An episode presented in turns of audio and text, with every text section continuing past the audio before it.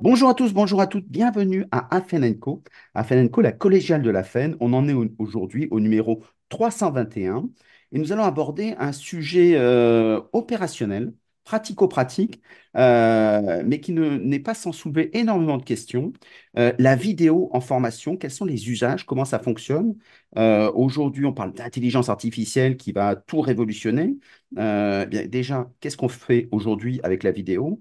Comment est-ce qu'on l'utilise sur les plateformes LMS? Et puis après, on pourra voir si demain, il y a un avenir 2D, 3D, plus si affinité, donc, etc. Et pour ça, il fallait trouver une personne qui sache en parler, qui sache en parler de façon, euh, de façon simple, de façon accessible, pour qu'il n'y ait pas un frein, une barrière à l'entrée avec le vocabulaire technique. Eh bien, on a fait revenir quelqu'un que vous avez l'habitude, de- pour les anciens, euh, d'avoir déjà entendu parler quand on a parlé de la vidéo et des smartphones. Euh, Nicolas Lozankis, alors, euh, on dit 6 ou kiss? On peut dire Tout? ex- comme on veut, Ah, absolument très comme on veut. Je suis friand des prononciations parce que je suis habitué. Depuis petit, je suis habitué. Donc il y a des gens qui le prennent euh, des fois un petit peu de travers. Moi, je j'en raffole et je les collectionne. Mais sinon, on peut dire Lausansic et après, euh, il y a Voilà. toutes les prononciations sont acceptées. Parce que ch- chaque fois, je me posais la question, je me suis posé la dernière fois aussi, de la même façon en disant euh, comment est-ce qu'on prononce, et puis au dernier moment, je, je me lance en me disant, c'est pas du tout ce que j'avais préparé, mais c'est très bien aussi. C'est les avantages du direct. Euh, Nicolas, euh, Nicolas Lozankis, bonjour d'abord. Salut Stéphane. Et puis, Merci, merci pour l'invitation et l'accueil. Et puis, euh, merci beaucoup de, revenir. On aime bien faire revenir les mêmes personnes pour voir un peu comment est-ce qu'ils évoluent, quels sont un peu leurs domaines de recherche. Quand on les a appréciés une première fois, on se dit euh, qu'est-ce que, euh, quel est leur cheminement? Alors, il y en a qui quittent complètement le monde de la formation, mais ceux qui restent ont des angles un peu différents. Et c'est intéressant de voir comment chacun évolue et c'est inspirant pour ceux qui nous écoutent. En tout cas, c'est ce qu'on espère. Donc, Nicolas, la vidéo, aujourd'hui, tu dirais que ça reste l'outil dominant pour le numérique? Il semblerait, en tout cas, puisque en plus, alors je n'ai pas relevé la référence, je n'ai pas relevé euh, la source de l'information.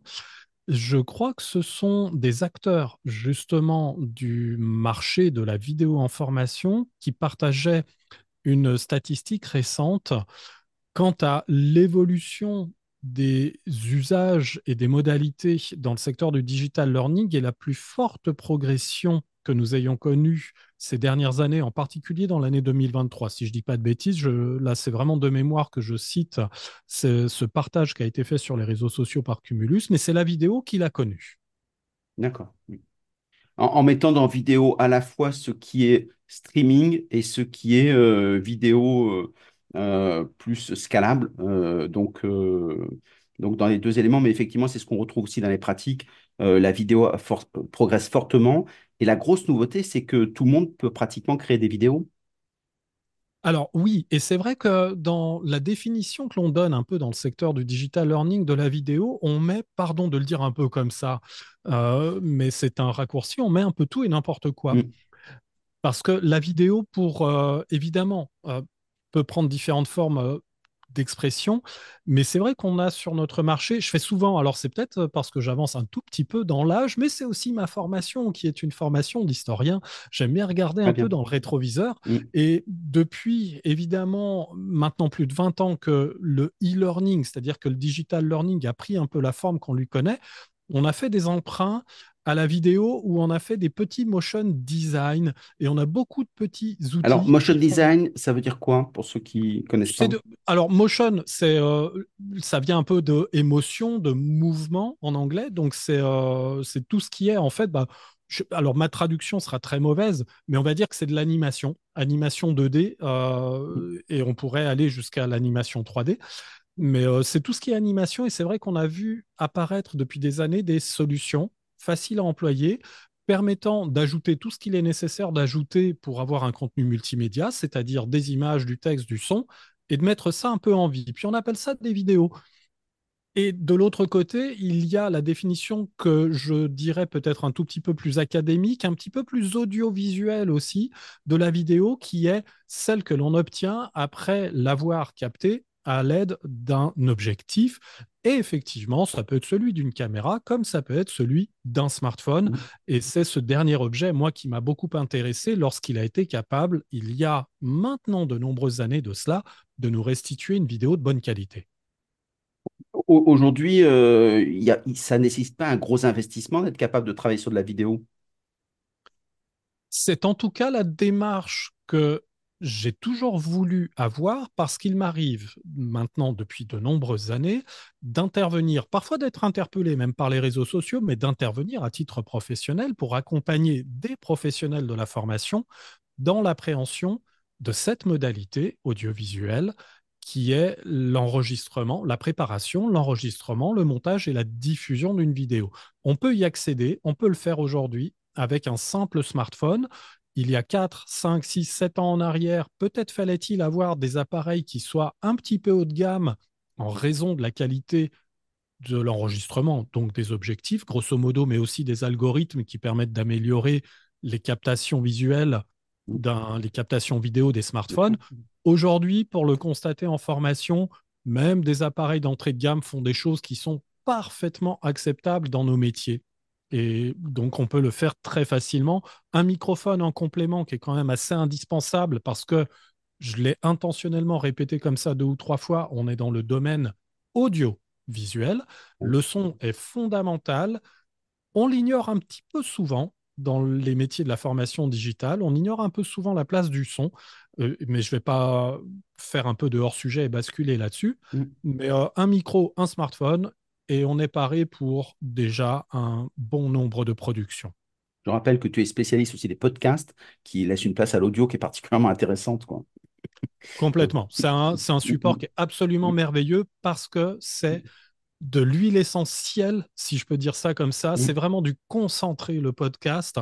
On pourrait en parler pendant des heures. Bien sûr, ça sera l'objet peut-être d'une autre émission avec beaucoup de plaisir, parce que ça fait longtemps qu'on a joie. pu traiter le sujet.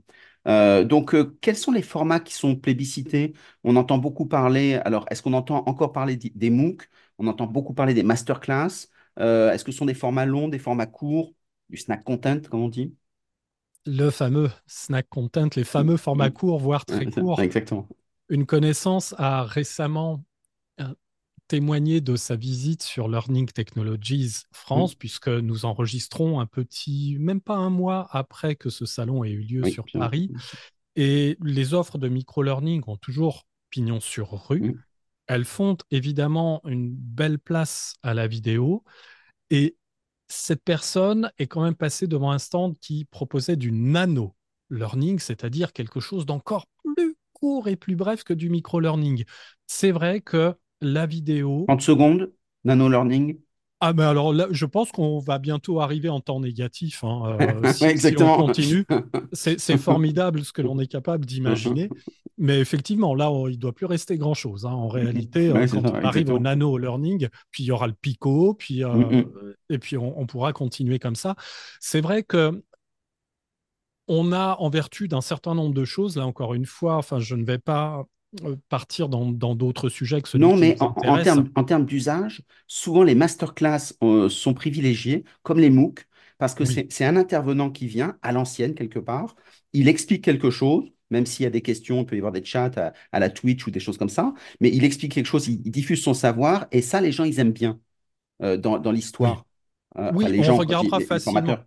Mm. Ça se consulte très facilement une vidéo, donc c'est vrai que c'est un format auquel on est habitué parce que Voilà. Ce qu'il ne faut pas peut-être perdre de vue quand on parle de contenus de formation digitaux, c'est qu'on s'évertue à essayer de fabriquer des contenus qui sont parfois complètement incompréhensibles quand on se place dans la peau d'un apprenant. On crée des conditions d'affichage, des conditions de navigation, des conditions d'interactivité qui n'ont d'égal rien du tout. C'est-à-dire Mm. que ça n'existe que dans notre métier et ça n'appartient pas à une culture générale multimédia collective qui, elle, se vérifie. Dans le podcast qu'on a cité il y a quelques instants, on a tous entendu un jour une émission de radio, notre oreille est entraînée. Mm, mm. Dès qu'un podcast est lancé, il n'y a pas de souci, on sait comment ça se passe, on connaît un peu les règles, même sans avoir jamais enregistré. Une vidéo, c'est la même chose. On sait ce que c'est, on sait comment la manipuler. Notre oreille est entraînée aussi à réagir à certains mots, à certains tons. Mm. à- D'ailleurs, c'est des choses, enfin voilà, qui sont des ingrédients constitutifs de vidéo. Donc, euh, je me suis un peu perdu par rapport à ta question peut-être, mais, effectivement, on est habitué.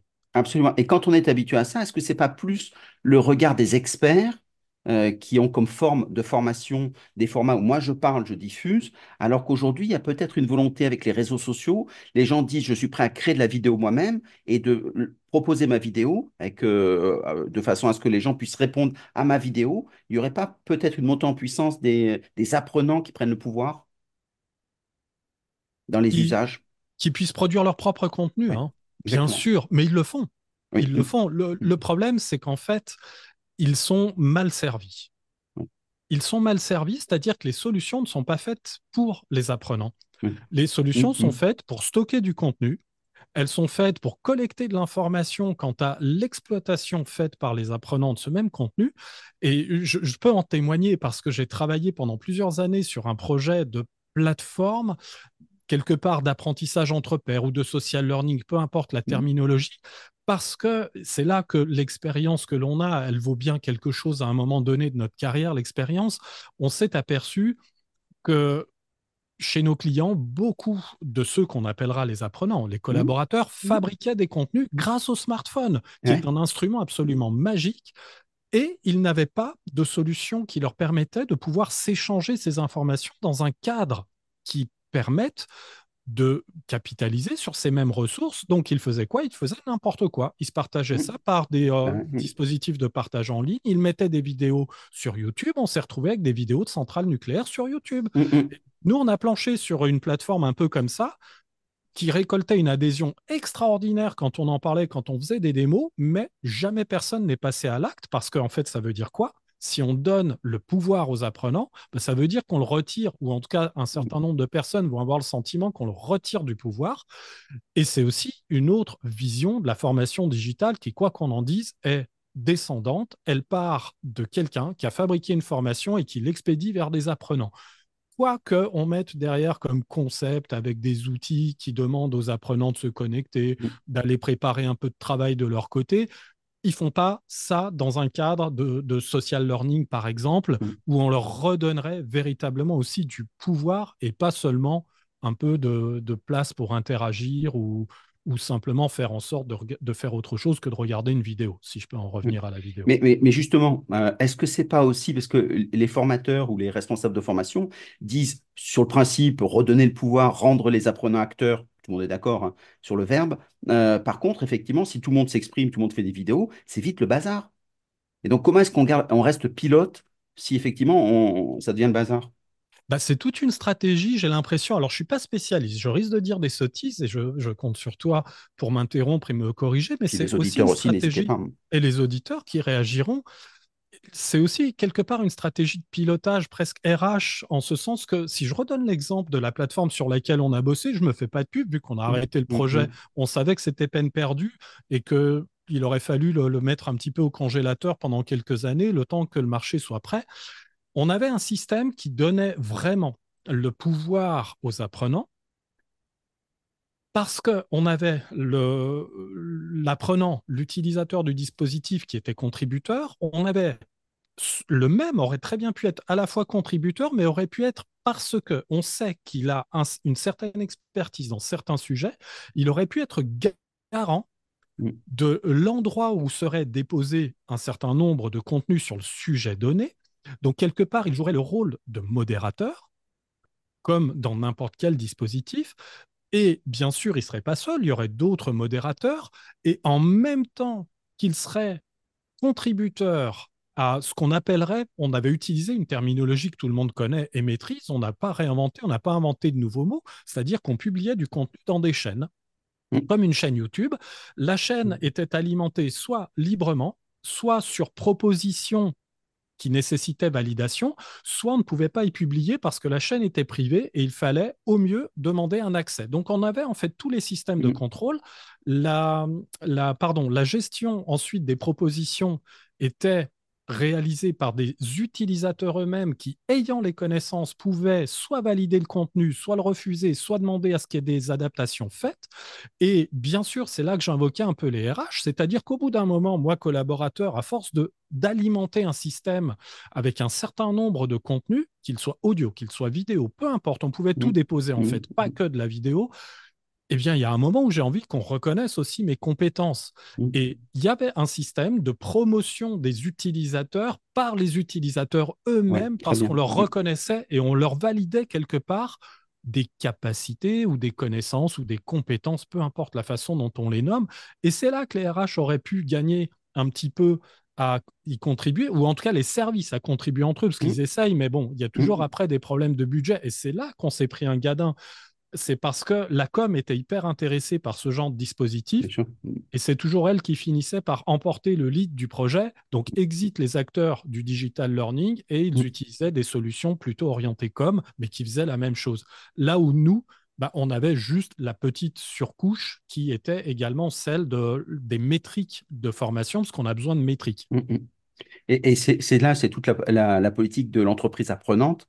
Et donc, euh, la formation a légitimement, avec l'intelligence collective, des méthodologies. Euh, donc, ça veut dire qu'on on sait faire. Après, il faut mettre en place ces méthodologies de façon à ce que se dire, et c'est une très très bonne idée, surtout par rapport au 21e siècle, les apprenants, par rapport à la sociologie des apprenants, c'est très intéressant. Simplement, il faut l'organiser, assurer la transformation. Et ça, euh, les, technologies de transformation sont très connues euh, dans, ce domaine-là tout ce qui est entreprise apprenante, apprenance, etc., c'est des choses qu'on retrouve qui peuvent se faire quand on veut le faire, bien sûr. Alors justement, je voulais dire, euh, quand on dit euh, finalement tout le monde peut filmer, est-ce qu'il n'y a pas, a pas un minimum d'investissement euh, du style bah, des tables de montage? Parce que si tout le monde envoie en brut de la, vidéo, il y a peut-être à, mettre en ligne, mettre en évidence des, des choses particulières. Est-ce qu'il ne faut pas investir un peu quand même? On a parlé des micros, mais je crois que pour 10, euh, 10-20 euros, on a des micros acceptables. Donc, est-ce qu'il y a d'autres investissements si on veut se lancer dans de la vidéo? Très franchement, pour, euh, pour être intervenu dans plein, plein, plein de métiers et auprès de plein de métiers et dans des contextes qui sont très différents les uns des autres, avec des environnements en intérieur, en extérieur, dans le domaine du sport, dans le domaine de l'énergie, dans le domaine du luxe, on a toujours réussi, à l'occasion des formations, réussi à produire des prototypes et j'ai pu voir des réalisations par la suite qui ne nécessitaient rien d'autre que le smartphone et le microphone. Le- les seuls Mm, compléments que l'on peut ajouter, ce sont des petits trépieds, petits, moyens ou grands, peu importe, pour pouvoir aussi se filmer lorsqu'on est seul ou filmer une action à plusieurs et laisser le téléphone dans une position bah, où on sait qu'il restera dans celle-ci et pouvoir filmer. C'est la principale, euh, finalement, difficulté, c'est celle de la connaissance de la grammaire audiovisuelle. Filmer, c'est simple. Filmer, c'est simple. On appuie sur le bouton enregistrer mm, de son smartphone ou d'une caméra et ça filme en mode automatique. On a des modes automatiques partout et c'est comme ça qu'un smartphone est réglé aussi quand on le mm. réceptionne, quand on le déballe. Ensuite, On on peut même avoir des zappettes si on est un peu loin. Euh, en- exactement voilà, en disant on appuie dessus, comme ça, ça évite d'appuyer dessus, ça évite d'avoir des rushs. Complètement. On peut, on peut avoir du, du guidage à distance avec Mm, quelques applications. On pouvait le faire avec une euh, certaine application qui aujourd'hui est en voie un peu de disparition, mais qui depuis une Apple Watch, par exemple, je me souviens avoir joué avec, permettait de piloter depuis sa Watch ouais. son Mm, mm, smartphone à distance. Donc, on, on- on a vraiment tout ce qu'il faut. La seule difficulté, c'est de faire, et tout le monde connaît cette expression, c'est de faire parler ces images. C'est une expression qu'on entend quand on, on parle de vidéo, c'est de faire parler les images. Faire parler les images, bah, c'est de s'assurer que, au-delà de la captation effective, de la captation de l'image et du son, on a une lumière qui convienne. Que chacune des toutes petites composantes qui constituent la vidéo globale, que l'on appelle des plans, mm, soit réfléchie un petit peu en amont. Que l'on se pose la question, plan par plan, est-ce que je suis en gros plan est-ce que je suis à l'opposé en plan large ou est-ce que je me place dans un intermédiaire, c'est-à-dire un plan moyen? Mm, Est-ce que je mets la caméra à hauteur? Est-ce que je la mets en dessous? Est-ce que je la mets en dessus? Sur le côté. C'est-à-dire que je cherche à utiliser le regard quelque part de l'apprenant, si je, je, prends un peu un raccourci, le regard de l'apprenant étant l'objectif, et où est-ce que je mets ce regard-là, où est-ce que je mets cet œil? Parce qu'en fait, à chaque fois qu'on file, on va se dire, que va donc voir mon apprenant? Et là où, quand on manque un peu d'expérience et si on n'est pas complètement conscient de ce qu'est cette grammaire audiovisuelle, eh bien, en fait, on laisse tourner la caméra, puis nous, on est à côté et on se dit, bah, finalement, ça se passe bien. Mm, mm. Et, et c'est quand on dérush qu'on se rend compte qu'on était, par exemple, trop loin, ou Mm. qu'il aurait fallu faire trois pas sur le côté, ou qu'il aurait fallu filmer plusieurs fois le même geste pour le voir dans son contexte, un plan large, puis pour voir le, le, le, la méticulosité du geste, l'intensité de l'effort, parce qu'on montre des mains qui se serrent très fort, un Mm. visage qui se Mm. crispe, pour souligner l'intensité de l'effort et ne pas être obligé de bavarder dans la vidéo, c'est-à-dire de mettre beaucoup de voix off pour décrire ce que les images auraient dû montrer. J'ai souvent hein, des, des, formateurs, des formatrices qui me disent Nicolas, j'ai fait une vidéo, en fait j'étais trop loin et on ne voit pas quelques détails. Est-ce que je peux mettre une flèche ou un cercle? Tu peux le faire. Mm, Il n'y a aucun souci, tu peux enrichir une vidéo, fais-le donc, Mm. mais c'est dommage. La vidéo nous permet de nous approcher, de nous éloigner, de prendre de la hauteur, de tout ce qu'il faut pour que les images, en fait, soient presque autonomes Mm. et qu'elles se suffisent à elles-mêmes. Et si j'ajoute de la voix, c'est parce que j'ajoute des compléments importants à ce que les images montrent déjà d'elles-mêmes. Mm. Et des vidéos, malheureusement, bah, il y en a beaucoup qui sont des images assez imprécises avec beaucoup de bavardage pour combler l'absence d'images suffisamment parlantes. Donc il y a une montée en puissance euh, d'abord de la technique de prise de vidéo. On peut regarder d'ailleurs sur les réseaux sociaux avec TikTok euh, Oui. la façon dont les jeunes euh, changent de cadre. Alors à bout de bras, hein, donc c'est pas euh, donc à bout de bras changent en disant la même chose. Simplement ils changent leur, leur angle de vue, donc ils coupent, euh, ils, ils, re- ils continuent la phrase un peu plus loin. Et cette façon de créer des, des angles de vue permettent d'être plus vivants parce qu'on on change d'angle et ça permet justement de, de se réinventer, de capter l'attention parce que l'image bouge. Hein, Surtout sur du face caméra, sur Oui, un face caméra absolument. où on est sur une image très monotone, Oui. avec peu de mouvement, peu de vie, et bien de passer d'un plan taille à un gros plan où on remonte à peu près à la ligne d'épaule, ça permet d'abord de couper tous les instants où l'on bafouille, Mm, parce que ça mm, arrive immensément bien sur sûr. les vidéos YouTube, TikTok, etc. Donc c'est pour ça qu'on Mm, voit des changements de plan, c'est parce qu'il y a des coupes et ça dynamise également un petit peu. Donc c'est tout cela qu'il faut apprendre. C'est ça la grammaire audiovisuelle. Il faut apprendre à bien filmer et puis à restituer quelque chose qui soit en plus agréable à regarder. Pour les gens qui travaillent plus sur leur ordinateur, est-ce que tu aurais un, logiciel, euh, si par exemple on se filme sur le côté pour pouvoir laisser de la place pour que les messages importants soient écrits, euh, pour qu'on puisse les écrire ensuite, est-ce que toi tu aurais un logiciel à conseiller en disant pour quelqu'un qui se lance, un logiciel pas trop cher pour se faire la main? Alors, il y a plusieurs solutions qui peuvent être utilisées euh, sur, euh, sur smartphone, bien sûr, Mm, qui sont gratuites ou payantes. Mais euh, donc là, on pourra, on pourra peut-être donner des, des liens et des informations dans le descriptif du podcast. Tu me demandais s'il y en a pour ordinateur. Oui, parce qu'il y en a beaucoup qui utilisent l'ordinateur comme base. Mm, Alors, il y a deux, deux approches. Il y a celles et ceux qui n'ont pas peur d'aller sur des solutions en ligne. Ça veut dire que je remonte mes vidéos sur le serveur du service euh, qui est mis à ma disposition. Attention, bien sûr, si les données sont sensibles, n'envoyez rien en ligne puisque ça reste enregistré sur ces serveurs-là jusqu'à la fin des temps. Euh, je suis obligé de citer euh, cette solution parce qu'elle a aujourd'hui beaucoup d'adeptes et qu'en plus elle est complète et qu'elle évolue vraiment très très vite, c'est CapCut, Mm, qui est très utilisé sur smartphone et sur ordinateur, qui a l'essentiel des fonctionnalités utiles qui sont gratuites. Maintenant, CapCut, eh bien, c'est la même maison que TikTok. Et donc, si on envoie ces vidéos chez CapCut, on les envoie forcément quelque part dans un très très grand pays euh, en Asie. Et, euh, et, et c'est évidemment euh, à faire avec modération. Il faut euh, contacter son service info, faut dans son entreprise, voilà, s'assurer qu'on ne prenne pas de risques. Sinon, il existe L'avantage, c'est que c'est très ergonomique. C'est simple, euh, c'est simple et, et c'est vrai qu'on n'est pas dans un logiciel de montage ouais, mm, qui nécessite une courbe d'apprentissage un petit peu trop importante parce que si je nomme un logiciel que je recommande euh, désormais qui s'appelle DaVinci Resolve, qui appartient à une maison qui s'appelle Blackmagic Design, qui est un géant de la fourniture de matériel et de logiciels pour les métiers de l'audiovisuel. Donc, ce DaVinci Resolve, pardon, se présente en deux versions, une gratuite qui suffit amplement, l'autre payante si on veut aller plus loin quand on a fait plein, plein, plein de progrès. Simplement, on se retrouve face à un logiciel un peu à l'ancienne, si je peux me permettre cette expression, Mmh. c'est-à-dire avec des menus au sommet. Quand on déroule le me- les menus, il y a plein d'options. Quand on clique sur une option, il y a des fenêtres qui s'ouvrent. On comprend rien ce qu'il y a Ouais, dedans quand on n'est pas habitué. Mmh, Et finalement, bah, on finit par ne pas faire. Et c'est pour ça que le mmh, smartphone présente mmh, euh, beaucoup plus d'avantages. On a, on a souvent en plus, et ça je le dis tout le temps, mais quand on est en entreprise, on est doté d'ordinateurs qui en général nous permettent de faire le boulot qu'on a à faire. Donc on utilise des logiciels professionnels installés dessus, des suites bureautiques.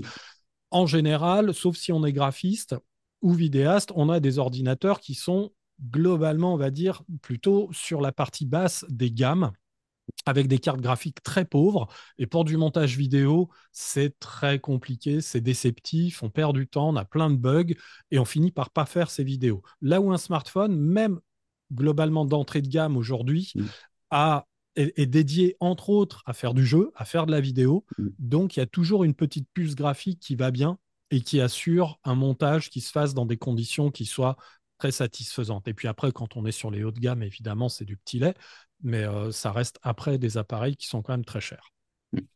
Donc, euh, la technique est finalement accessible, simplement, il faut y aller. Euh, le, conseil peut-être qu'on peut donner, c'est d'y aller à plusieurs. C'est quand même plus pratique que de travailler seul, de découvrir seul un, nouveau logiciel, etc. Par contre, ce qui est plus important, c'est surtout la, ligne éditoriale, la pédagogie. Qu'est-ce qu'on donne, qu'est-ce qu'on veut mettre dedans? Et c'est pas ça. Souvent, la difficulté, c'est pas tellement de filmer, c'est qu- pourquoi faire? Exactement. Et c'est là qu'on rejoint quelque chose qui m'est assez cher, c'est-à-dire que l'on utilise ce qui constitue l'essence de nos métiers, euh, ceux de la production de contenu multimédia de formation, on utilise deux ingrédients. On utilise le son et l'image.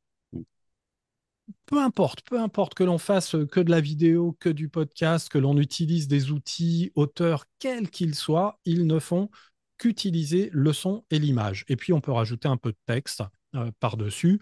Et c'est à peu près tout. Si, il y a l'interactivité. Quand on est sur le web, on, on a cet ingrédient supplémentaire. Mais on a un ingrédient, on va dire, vraiment d'entrée, c'est le son et l'image. Ça fait trois fois que je le dis, je me répète, je radote. C'est Et- pédagogique. c'est ça. Et, et pardon. C'est Euh, la courbe des bingos. Donc, plus c'est, on euh, et, répète, plus les gens vont mémoriser. Et- et en même temps, j'en profite, tu vois, pour oublier euh, un, un petit peu ta question. Euh, si, si Est-ce que, finalement, c'est pas la, euh, la ligne pédagogique, la ligne éditoriale qui est le plus important? oui, c'est, évidemment, pardon, c'est ce que je, c'est ce que je voulais évoquer, c'est-à-dire le fait d'aller y intégrer ce que j'aime beaucoup appeler la narration. Oui. Parce que euh, je suis moins friand, ça fait 25 ans que j'y arrive pas, que je, je n'arrive pas à utiliser comme ça systématiquement l'expression pédagogique, vidéo pédagogique, euh, audio pédagogique. On fait de l'audio, on fait de la vidéo, utilisons les ingrédients qui ont fait le succès et qui sont à l'origine de la création de ces supports. On me dit qu'on ne peut pas rester plus de, ou qu'il ne faut pas rester plus de 3, 4 ou 5 minutes devant une vidéo qui serait pédagogique. Et on, tout à l'heure, on en plaisantait, puisque euh, on a fini par réduire la durée des contenus pour arriver à du micro, puis à Mhm. du nano, et puis c'est peut-être pas fini. En attendant, quand on va au cinéma, bah, les films se rallongent. Alors, ils se rallongent pas, pas ils se rallongent pour d'autres raisons, parce que euh, la place est chère, parce qu'il faut rentabiliser le prix des sièges qui massent, tout ça. Mais euh, pardon de prendre cet exemple qui peut Mhm. paraître un peu ridicule, mais moi, un film, je peux, quand je suis en formation, je demande qui a vu, par exemple, Le Seigneur des Anneaux. Mhm. Il y a quelques mains qui se lèvent et j'ai face à moi des personnes qui sont capables de me raconter la trilogie entière de mémoire. Et si je leur demande euh, de me simplement mentionner le dernier e-learning qu'ils ont suivi, alors ils se souviennent de l'e-learning, mais ils se souviennent pas du tout de ce qu'il y avait dedans, peu Ouais, importe sa durée. Et là, on revient à l'essence aussi de quelque chose que l'on appelait à une certaine époque le narrative-based learning, Mhm. qui est une pratique pédagogique. Il faut que j'essaye de me souvenir aussi de mémoire d'une thèse qui peut être consultée aujourd'hui en ligne. Elle est disponible. Elle a été euh, menée par une personne qui s'appelle Anne-Lise Marchand, avec un D à la fin, pour que euh, nos auditeurs Mhm. puissent la retrouver. Thèse menée au sein de l'école de l'air. Donc là où on forme les pilotes de chasse. hein. Et euh, cette euh, thèse s'est intéressée à des pratiques qui sont intitulées récit expérientiel et savoir anecdotique. Donc savoir anecdotique et récit expérientiel, ce sont des pratiques pédagogiques parmi toutes celles qui évidemment existent et qui ont cours donc au sein de l'école de l'air au moment où les pilotes de chasse sont en formation. Eh bien, ce sont des pratiques dites de storytelling, pour lâcher le mot que j'aime Mhm. pas non plus beaucoup, mais c'est ça qu'il faut bien sûr intégrer quand on aborde à la fois le podcast et la vidéo, mais tous les contenus en règle générale, parce que ce sont en fait ce qu'on a oublié dans notre métier. Ah là là, j'arrête pas de dire des trucs comme ça depuis tout à l'heure. Je, je me permets, si, si je peux me permettre de, de le dire comme je le dis, c'est aussi parce que bah, ça fait 25 ans que je suis là et des âneries, je, je les ai à peu près toutes faites. Bien sûr. Et aujourd'hui, quelque part, c'est presque un peu un mea culpa euh, ou, un, ou un exorcisme euh, auquel je me livre pour me dire que j'ai appris et que, à force d'avoir fait des choses à la fois bien puis des fois moins bien, aujourd'hui, on en a tiré quand même quelques leçons. Et en fait, ce qu'on oublie quand on crée un contenu, c'est que le contenu, c'est le formateur ou une équipe de formateurs et de formatrices. C'est-à-dire qu'on lui enlève le souffle de vie. Et c'est un contenu en fait qui, qui, parle comme un robot, qui parle comme même une IA a beaucoup Mhm. plus d'âme qu'un contenu de formation digitale parce qu'une IA elle essaye d'avoir de l'empathie. Tout le monde l'a vu en testant. ChatGPT. Au bout d'un moment, on se laisse embobiner en fait. On, on finit par croire qu'il y a vraiment quelqu'un qui nous parle. Un contenu de digital learning, au bout d'un moment, on se demande mais qui a fabriqué ce truc-là mais, vous vous rendez compte de la façon dont vous me parlez C'est complètement impersonnel. À aucun moment, je n'ai vu un contenu où simplement on interpelle l'apprenant Mm. pour lui dire Hey, toi, c'est à toi que je parle.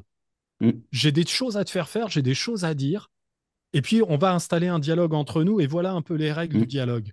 Non, ça commence par bonjour et bienvenue dans ce module de formation mhm, mhm. qui va durer 25 minutes. Et comme Voilà. vous êtes un peu idiot, ben, je vais vous rappeler que le bouton pause, il fait pause. Enfin Mm, voilà, mm, quand mm, ça mm. commence comme ça, t'es- déjà, tu n'es pas dans les dispositions. Enfin, si tu avais quelques dispositions pour apprendre, tu les as plus. Ouais. Alors justement, quand si on prend un, un- un sujet comme formateur, euh, ça pourrait être quoi un narratif intéressant pour former des formateurs? Waouh! Alors après, on peut s'appuyer sur des, pas des recettes, c'est pas des recettes. On peut Mm, s'appuyer sur des modèles.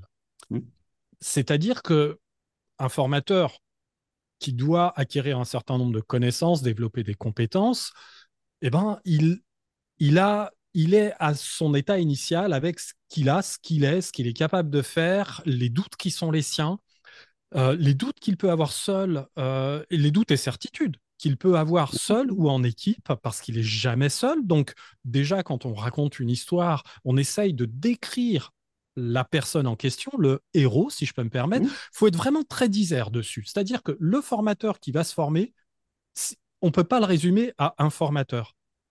Il s'appelle Stéphane. Très bien. Donc Et on Stéphane, il est arrivé ce matin, déjà il avait un peu les nerfs en plot parce qu'il a crevé. mm.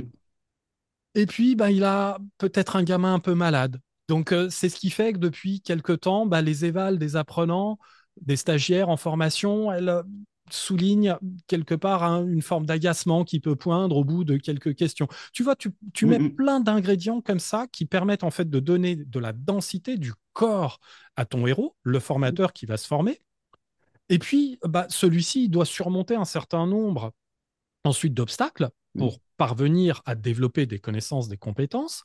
Et c'est là qu'on fait intervenir bah, d'autres personnes dans le casting qui vont être ceux qui vont peut-être lui donner un peu l'envie d'y aller. Souvent, donc dans un film, tu auras un mentor, quelqu'un qui dit à Luke Skywalker, un mec qui Mm. s'appelle Obi-Wan, qui lui dit Toi, toi, tu vas sauver l'univers. Et forcément, Luke n'y croit pas au départ. Et le formateur, Mm, les formateurs, quand je les vois, je leur dis écoutez, à la fin de la journée, vous saurez faire des vidéos. Ouais, mais non, mais attends, pas en une journée. Oui, bien sûr, pas en une journée, parce qu'après, vous, vous allez vous entraîner, mais vous aurez tous les ingrédients. hein, on a tout de suite des objections, des doutes, on se questionne un peu sur soi, je suis pas capable de, Mm, euh, ou alors excès de confiance, peu importe. Et on finit comme ça par parcourir un chemin. Et si mm. euh, je zappe évidemment tout le reste, on peut en arriver à cette recette. C'est bien de commencer avec, c'est pas la seule. Il y a ce que l'on appelle le voyage du héros. On peut s'en inspirer, c'est le monomythe de Joseph Campbell, pour l'appeler encore autrement, qui, en une grosse douzaine d'étapes, eh bien, permet de développer à la fois une histoire. L'histoire, c'est une suite d'événements, c'est tout ce qui va arriver à mon formateur entre le point de départ et le point d'arrivée. C'est la suite des événements, c'est factuel, ce sont des événements, C'est ce voilà qu'on ce appelle une, doit une pédagogie, puisque la pédagogie, c'est le parcours. C'est le parcours, l'histoire, c'est ça. Et ensuite, on a l'intrigue que l'on va mettre en parallèle. C'est tout le parcours, on va dire, un petit peu plus émotionnel et psychologique des personnages qui va eh bien, permettre de développer une histoire qui soit captivante. C'est ce qu'on retrouve dans nos films, dans nos séries. Mm, C'est pour ça que je m'attache à des personnages ou que je les déteste, mais même ceux qu'on déteste, on aime les détester. Et s'ils mm, ne sont plus là, ils nous manquent. Mm, Et c'est là que quand tu mets des personnages en scène dans des contenus de digital learning, bah tu reconnais rien parce qu'on a tout enlevé. On dit voilà, là il y a Robert qui parle avec Chantal. Alors Robert, il est conseiller en vente mm, et Chantal, bah, elle est nouvelle parce qu'en plus souvent on reprend juste le truc du maître-élève dans nos mm, mm, contenus. mm, mm, On prend les ficelles les plus grosses. Et, et en fait, on n'a rien sur ces personnages, donc on ne peut pas s'identifier. Si on ne mm, s'identifie pas à eux, on a peut-être un peu plus de mal encore à aller bah, quelque part coller à ce qu'on essaye de faire vivre à ces petits bouts de bonhomme. mm. Et, et ce qu'on essaye de faire vivre, bah, c'est le contenu de la formation. Et le problème, c'est quelque part, je ne vais pas dire c'est l'engagement, le temps d'attention, parce que là aussi, on dit beaucoup de sottises, je trouve, sur le sujet.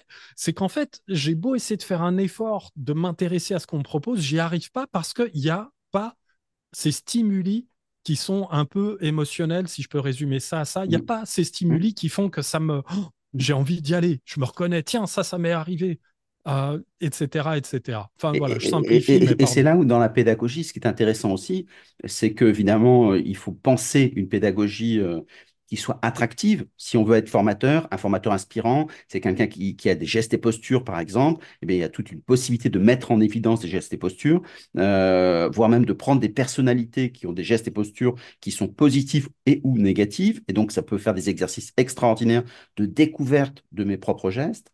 Mais c'est là aussi où c'est intéressant pour dire est-ce que j'ai raison ou tort? Bah, De demander aux apprenants. Bien sûr, Est-ce que finalement, c'est euh, c'est pas un changement culturel de dire moi, en tant qu'expert, je fais une proposition euh, de formation, euh, mais finalement, celui qui va être le décideur en dernier recours, c'est pas les experts qui parlent aux experts, c'est l'apprenant qui va dire ça, j'ai pas adhéré du tout. Et finalement, refais ton travail. Est-ce que c'est pas ça qui bloque un peu? c'est comme si on avait répété cet enregistrement, euh, Stéphane, mais euh, je, là aussi, mille et une fois, quand on, je suis en formation, on parle de l'engagement. Mm, Et je ne peux pas demander de l'engagement à mes apprenants si moi-même je ne m'engage pas en tant que mm, formateur. Et c'est exactement, c'est ce que tu dis, c'est-à-dire que très souvent, j'y vais avec mon opinion à moi. Parfois, je la surjoue, je mm, rentre dans un rôle, je mm, joue, et je cherche simplement à provoquer une réaction d'approbation, de désapprobation. Je me fiche de la nature de la réaction, je veux une réaction. Et après, à partir de ces réactions, bah, on commence à construire. Et là, je sais que les gens sont concernés parce qu'ils ont réagi. Ce qui m'ennuie le plus, là où j'ai foiré ma mission, c'est quand j'ai quelqu'un qui n'a pas bougé, qui n'a pas moufté, qui est d'accord mm. avec tout et qui est d'accord avec tout le monde. Eh Et oui. c'est c'est le problème, encore une fois, de l'e-learning. C'est un contenu qui ne s'engage dans rien. Mm. C'est-à-dire qu'en fait, on a le contenu, on, on le rend un peu joli, on le fait gigoter, on met un peu de Mm, l'interactivité, mais c'est une interactivité sans facteur d'engagement. mm, C'est-à-dire qu'il n'y a pas, voilà, il se passe rien. C'est-à-dire que ça permet de faire avancer le, contenu, grosso modo. Et oui, oui, c'est vraiment faire prendre la parole et faire s'engager, mais au sens où j'émets une opinion, je formule ma position, voilà ce que moi je crois en tant qu'apprenant. Et voilà comment je veux le faire. Et, moi, formateur, bah, après, je m'adapte. Quand c'est Eff- comme ça, c'est et, formidable. et d'avoir beaucoup de personnes disent, mais c'est- quand on met des, des, euh, des vidéos euh, sur des plateformes LMS, les gens disent, oui, mais ils likent pas. Et donc, euh, je me rappelle cette compagnie d'assurance qui me disait, mais ils avaient fait, ils avaient investi dans des vidéos. Ils disaient, ils- la DRH disait, il like pas. Et j'ai dit, mais s'il like, est-ce que, en disant que c'est pas bien, est-ce que vous changez la vidéo? Et la personne me dit non. Alors j'ai dit, mais alors pourquoi est-ce qu'ils vont liker vu que ça sert à rien? Oui, Et en fait, ce c'est-à-dire que l'idée de dire, c'est pas de leur donner la parole, ce qui fait toujours chic si tout le monde s'excite sur euh, une vidéo, mais ça veut dire que derrière, c'est à quoi ça sert. Et si je leur dis, bah, comme le social scoring, les gens sont prêts à donner leur avis, pas tellement pour eux, et c'est là où c'est très éthique, mais pour ceux qui viendront après, en disant, moi, je l'aurais changé comme ça, et on s'aperçoit que les apprenants sont très, euh, très sociaux, prêts à, à être vraiment s'engager s'ils ont le sentiment que leur engagement sert à quelque chose. Exactement. Euh, C'est, c'est, on n'est pas là juste pour mettre un cœur sur un contenu Mm, parce que quelqu'un attend qu'on lui mette un cœur. C'est le contenu m'invite à réagir. Alors forcément, enfin, on connaît un peu les proportions, c'est-à-dire de celles et ceux qui s'engagent vraiment mm. suite à la publication d'un contenu. On connaît le nombre de spectateurs et on connaît grosso modo la proportion de celles et ceux qui s'en fichent un peu. C'est bien, il faut tout. Euh, Et on pour, peut et, pas pour les embarquer for- tout le et pour les monde. formateurs qui sont un peu malins, alors, il y a plein de techniques pour faire en sorte que les gens likent ce que vous dites, même s'ils n'ont pas regardé la vidéo. Mais ça, ça veut dire que c'est de l'engagement affectif que vous avez su créer, donc su créer un lien avec les apprenants. Moi, Ouais. j'avais une autre question aujourd'hui avec euh, l'intelligence artificielle. Euh, pour ceux qui, qui regardent, il y a, il y a Sora qui vient, enfin, la proposition de Sora qui est faite par OpenAI, en disant que finalement, la machine va pouvoir faire euh, du contenu. 60 secondes, mais ça, ça reste du, du micro-learning euh, 60 secondes, mais euh, qui vont faire un travail de qualité. Est-ce que finalement, euh, l'IA, c'est pas l'avenir euh, de la vidéo? Franchement, probablement, oui, euh, très certainement.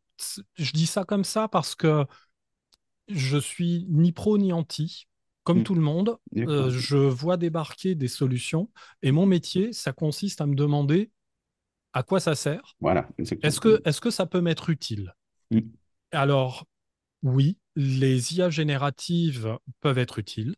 Je, je peux, je pourrais euh, comme ça délivrer quelques anecdotes de professionnels qui les utilisent pour leur faire faire leur propre boulot, y compris dans la production d'images, qu'elles soient hmm, statiques ou animées. hmm, Donc ça reste un outil, il faut simplement trouver euh, l'équilibre qui va avec.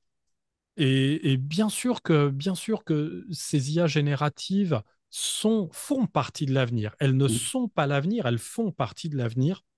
C'est-à-dire qu'en vidéo, on a toujours ce problème de comment je représente des situations. Parce qu'aujourd'hui, on a beaucoup de vidéos, on parlait tout à l'heure des masterclass, des, des, des vidéos un peu pédago, où très souvent, bah, on va se retrouver avec un gars face à un- en face caméra qui témoigne. Hmm, Et ensuite, on va rajouter bah, un petit peu de décoration autour, des mots-clés, des pictos pour essayer d'y mettre un peu de vie. Mais le but de la vidéo, quand quelqu'un parle et qu'il nomme quelque chose, c'est de le montrer. Ça, ça s'appelle de la vidéo. Si je nomme, si je parle de mon stylo, il faut qu'on voit mon stylo. hmm, Or, si je n'ai pas de stylo devant moi, ou si c'est compliqué de s'en procurer, eh bien, c'est là que je vais pouvoir compter sur le travail d'un graphiste ou d'une graphiste ou d'un vidéaste ou de l'intelligence artificielle, c'est-à-dire pour me générer un environnement, hmm, pour me générer des objets qui vont venir compléter la vidéo que je produis.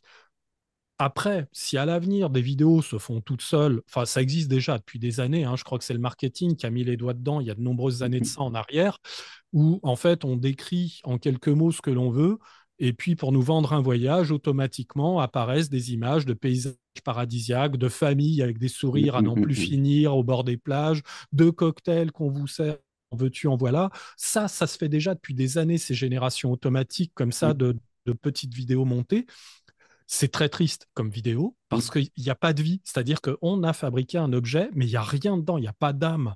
Il n'y a pas d'âme, il n'y a, pas d'engagement de, Mais là où ça peut être intéressant, c'est que finalement, n'importe quel apprenant pourra devenir euh, quelque part formateur. Donc tout le monde peut être formateur. Il suffira de dire avec un prompt ou, ou avec, l'IA ce qu'on veut dire, et l'IA le générera d'une quali- d'une qualité qui pourra être diffusée.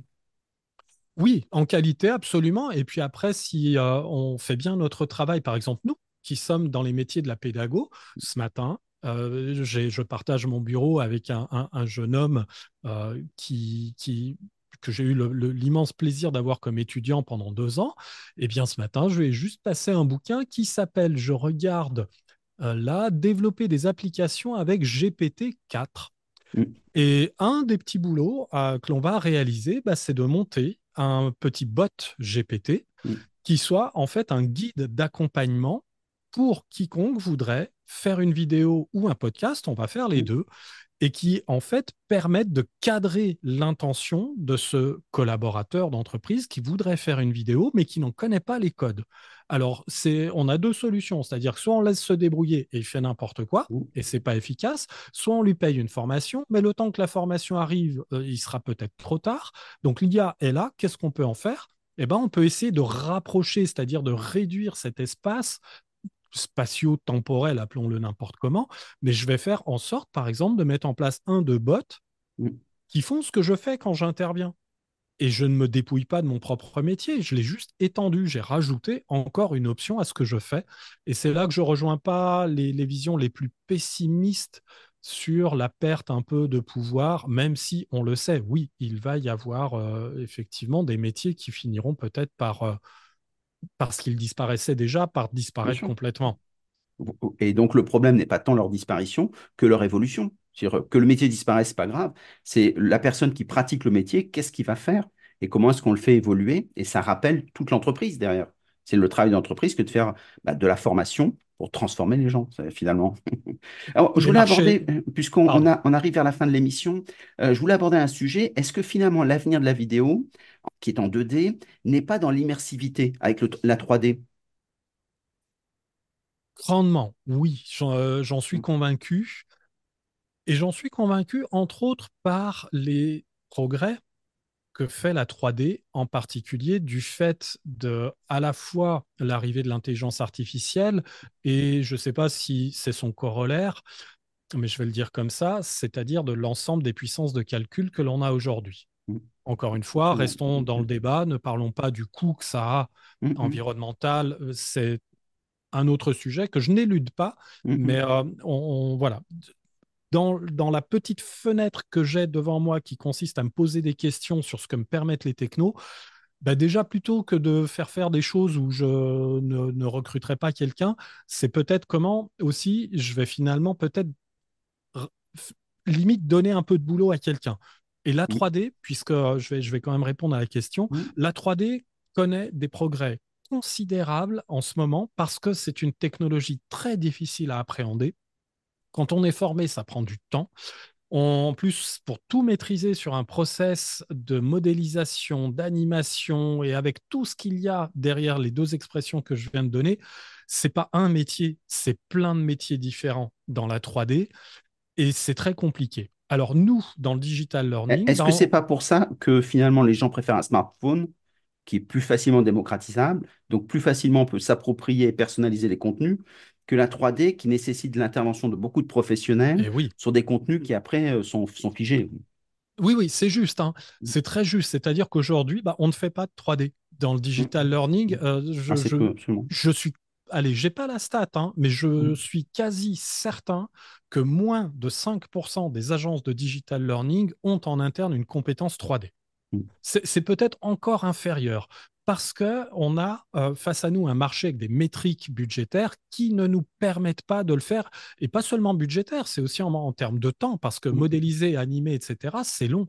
Une modif, c'est super long. mm, Et, et ben, au moment où on enregistre, ce matin, j'ai mis en ligne sur LinkedIn une vidéo où je me suis filmé avec un smartphone et en quelques minutes seulement, en trois clics, en trois clics, je suis rentré dans un logiciel qui a détecté ma présence dans la vidéo mm, et en glisser-déposer, je me suis remplacé par un avatar 3D qui, en fait, bah, là, on parle de motion capture, donc c'est de mm, la capture des mouvements d'un acteur dans le but de restituer ça ensuite en une animation 3D. C'est ce qu'on fait au cinéma, c'est ce qu'on fait dans le jeu vidéo, c'est ce qu'on fait aussi parfois un peu pour de la télé, etc.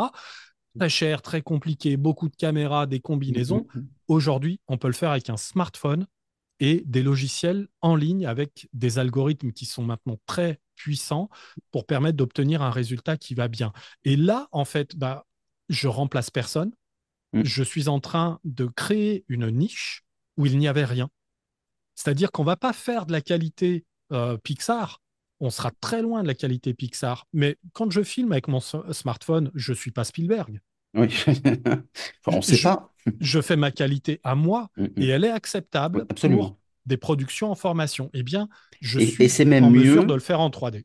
c'est même mieux avec le, le streetcast, c'est que si c'est trop propre, les gens se disent c'est éloigné de moi. Alors que quand on sent qu'il y a des, im- des impuretés, la personne bafouille, bégaye ou des choses comme ça, on le reconnaît dans ses, dans ses difficultés, on est avec lui.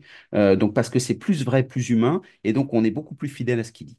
Et puis pour conclure, la formation, c'est de l'interactivité dans tous les sens du terme. on vit dans un monde qui n'est pas en 2D, on vit dans un monde qui est en 3D. Hein, je, je, reviens sur, sur ta question pour compléter un peu ma réponse. On vit dans un monde qui est en 3D, c'est-à-dire que si j'ai besoin de saisir le marqueur euh, de tableau blanc qui est devant moi, eh bien, je vais faire peut-être un pas pour aller m'en saisir, puis je vais faire trois pas pour aller rejoindre le tableau blanc et commencer à écrire dessus. Eh bien, dans un contenu immersif, si je veux faire ça, ça ne peut marcher qu'avec de la 3D, c'est-à-dire avoir des objets, les saisir, pouvoir me déplacer, réaliser une action. Je ne peux le faire qu'en 3D. En vidéo, je suis passif parce que je ne peux pas toucher un objet, je ne peux pas Mm. l'attraper. Je peux cliquer dessus comme on clique en fait parce qu'on aura mis une, une zone à cliquer. Donc en fait, on fait grosso modo du e-learning dans un casque. L'efficacité Mm. n'est absolument pas vérifiée. L'avenir de l'immersif, c'est la 3D. Ça, c'est, euh, je veux dire, c'est pas indéniable c'est que c'est même la base. Euh, c'est dans Mm. la définition de ce qu'est un contenu immersif. C'est un contenu en 3D. On a il trouvé une il manque pirouette pour le peut-être faire à l'époque en 2D, quoi. Il manque peut-être simplement le- les outils qui soient. Alors, les outils existent, mais ils sont peu accessibles. Quand on parlait des gants avec des, des retours haptiques, on est capable donc de ressentir euh, le, le stylo, comme tu prenais cet exemple, de dire je suis capable de le sentir, donc j'ai des sensations physiques du stylo, mais je peux le donner à quelqu'un qui est dans le groupe, euh, voire même on peut se toucher les mains. Euh, ou si on a toute une tenue haptique, hein, donc, euh, mais ce qui est très intéressant suivant les, les, les gestes qu'on doit travailler, des gilets haptiques, ça a du sens, il y a des très très bons leaders français qui travaillent dessus. Donc ça veut dire que simplement, c'est des gens qui sont sur des petites niches, c'est compliqué, et donc il n'y a pas encore de, de gros systèmes. C'était un peu l'ambition de Meta euh, avec euh, Zuckerberg. Oui, oui, oui. Le- évidemment, en fait, ce qu'il y a, c'est qu'un environnement immersif, c'est un environnement dans lequel on essaie de reproduire les sens.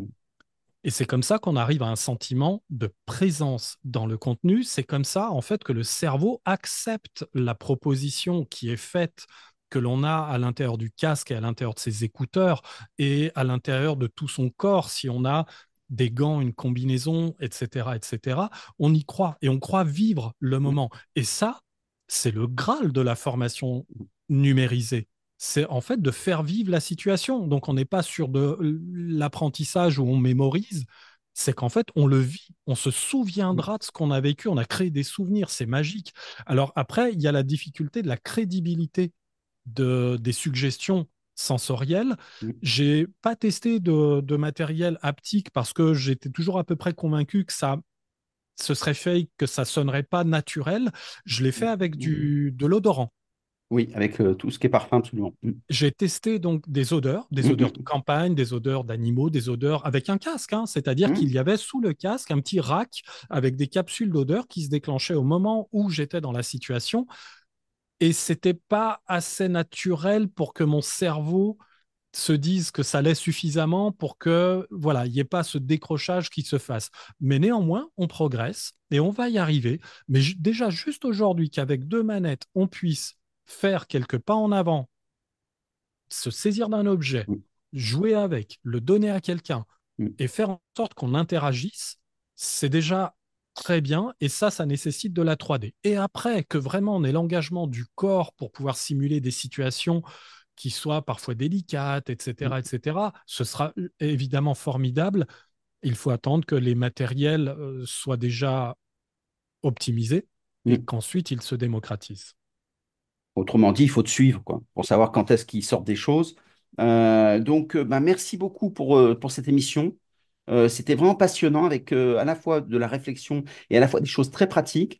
Dans ces cas-là, si on veut te suivre, comment est-ce qu'on fait? Le plus simple, c'est sur LinkedIn, c'est comme pour tout le monde, Mm. c'est là que l'on peut commencer et, en- et dès lors que les interactions Alors justement, pour, compléter sur LinkedIn, je vous invite à aller regarder son LinkedIn parce qu'il fait un effort particulier sur les images. Et je le dis franchement que je ne fais pas. Donc effectivement, mais ça veut dire que et ça vaut la peine, ça peut être un bel exemple pour chacun Et sans IA. Et, et sans IA en plus, donc et formidable. sans IA alors que je pourrais le faire. Donc en fait, à- grâce à l'IA, je suis revenu à la création d'images à la main. C'est-à-dire que je m'amuse, je fais du Photoshop, Illustrator, tout ça. Exactement. Merci beaucoup. Merci beaucoup, Nicolas. À tout merci. le monde. Au revoir. Bye bye. Merci, à bientôt.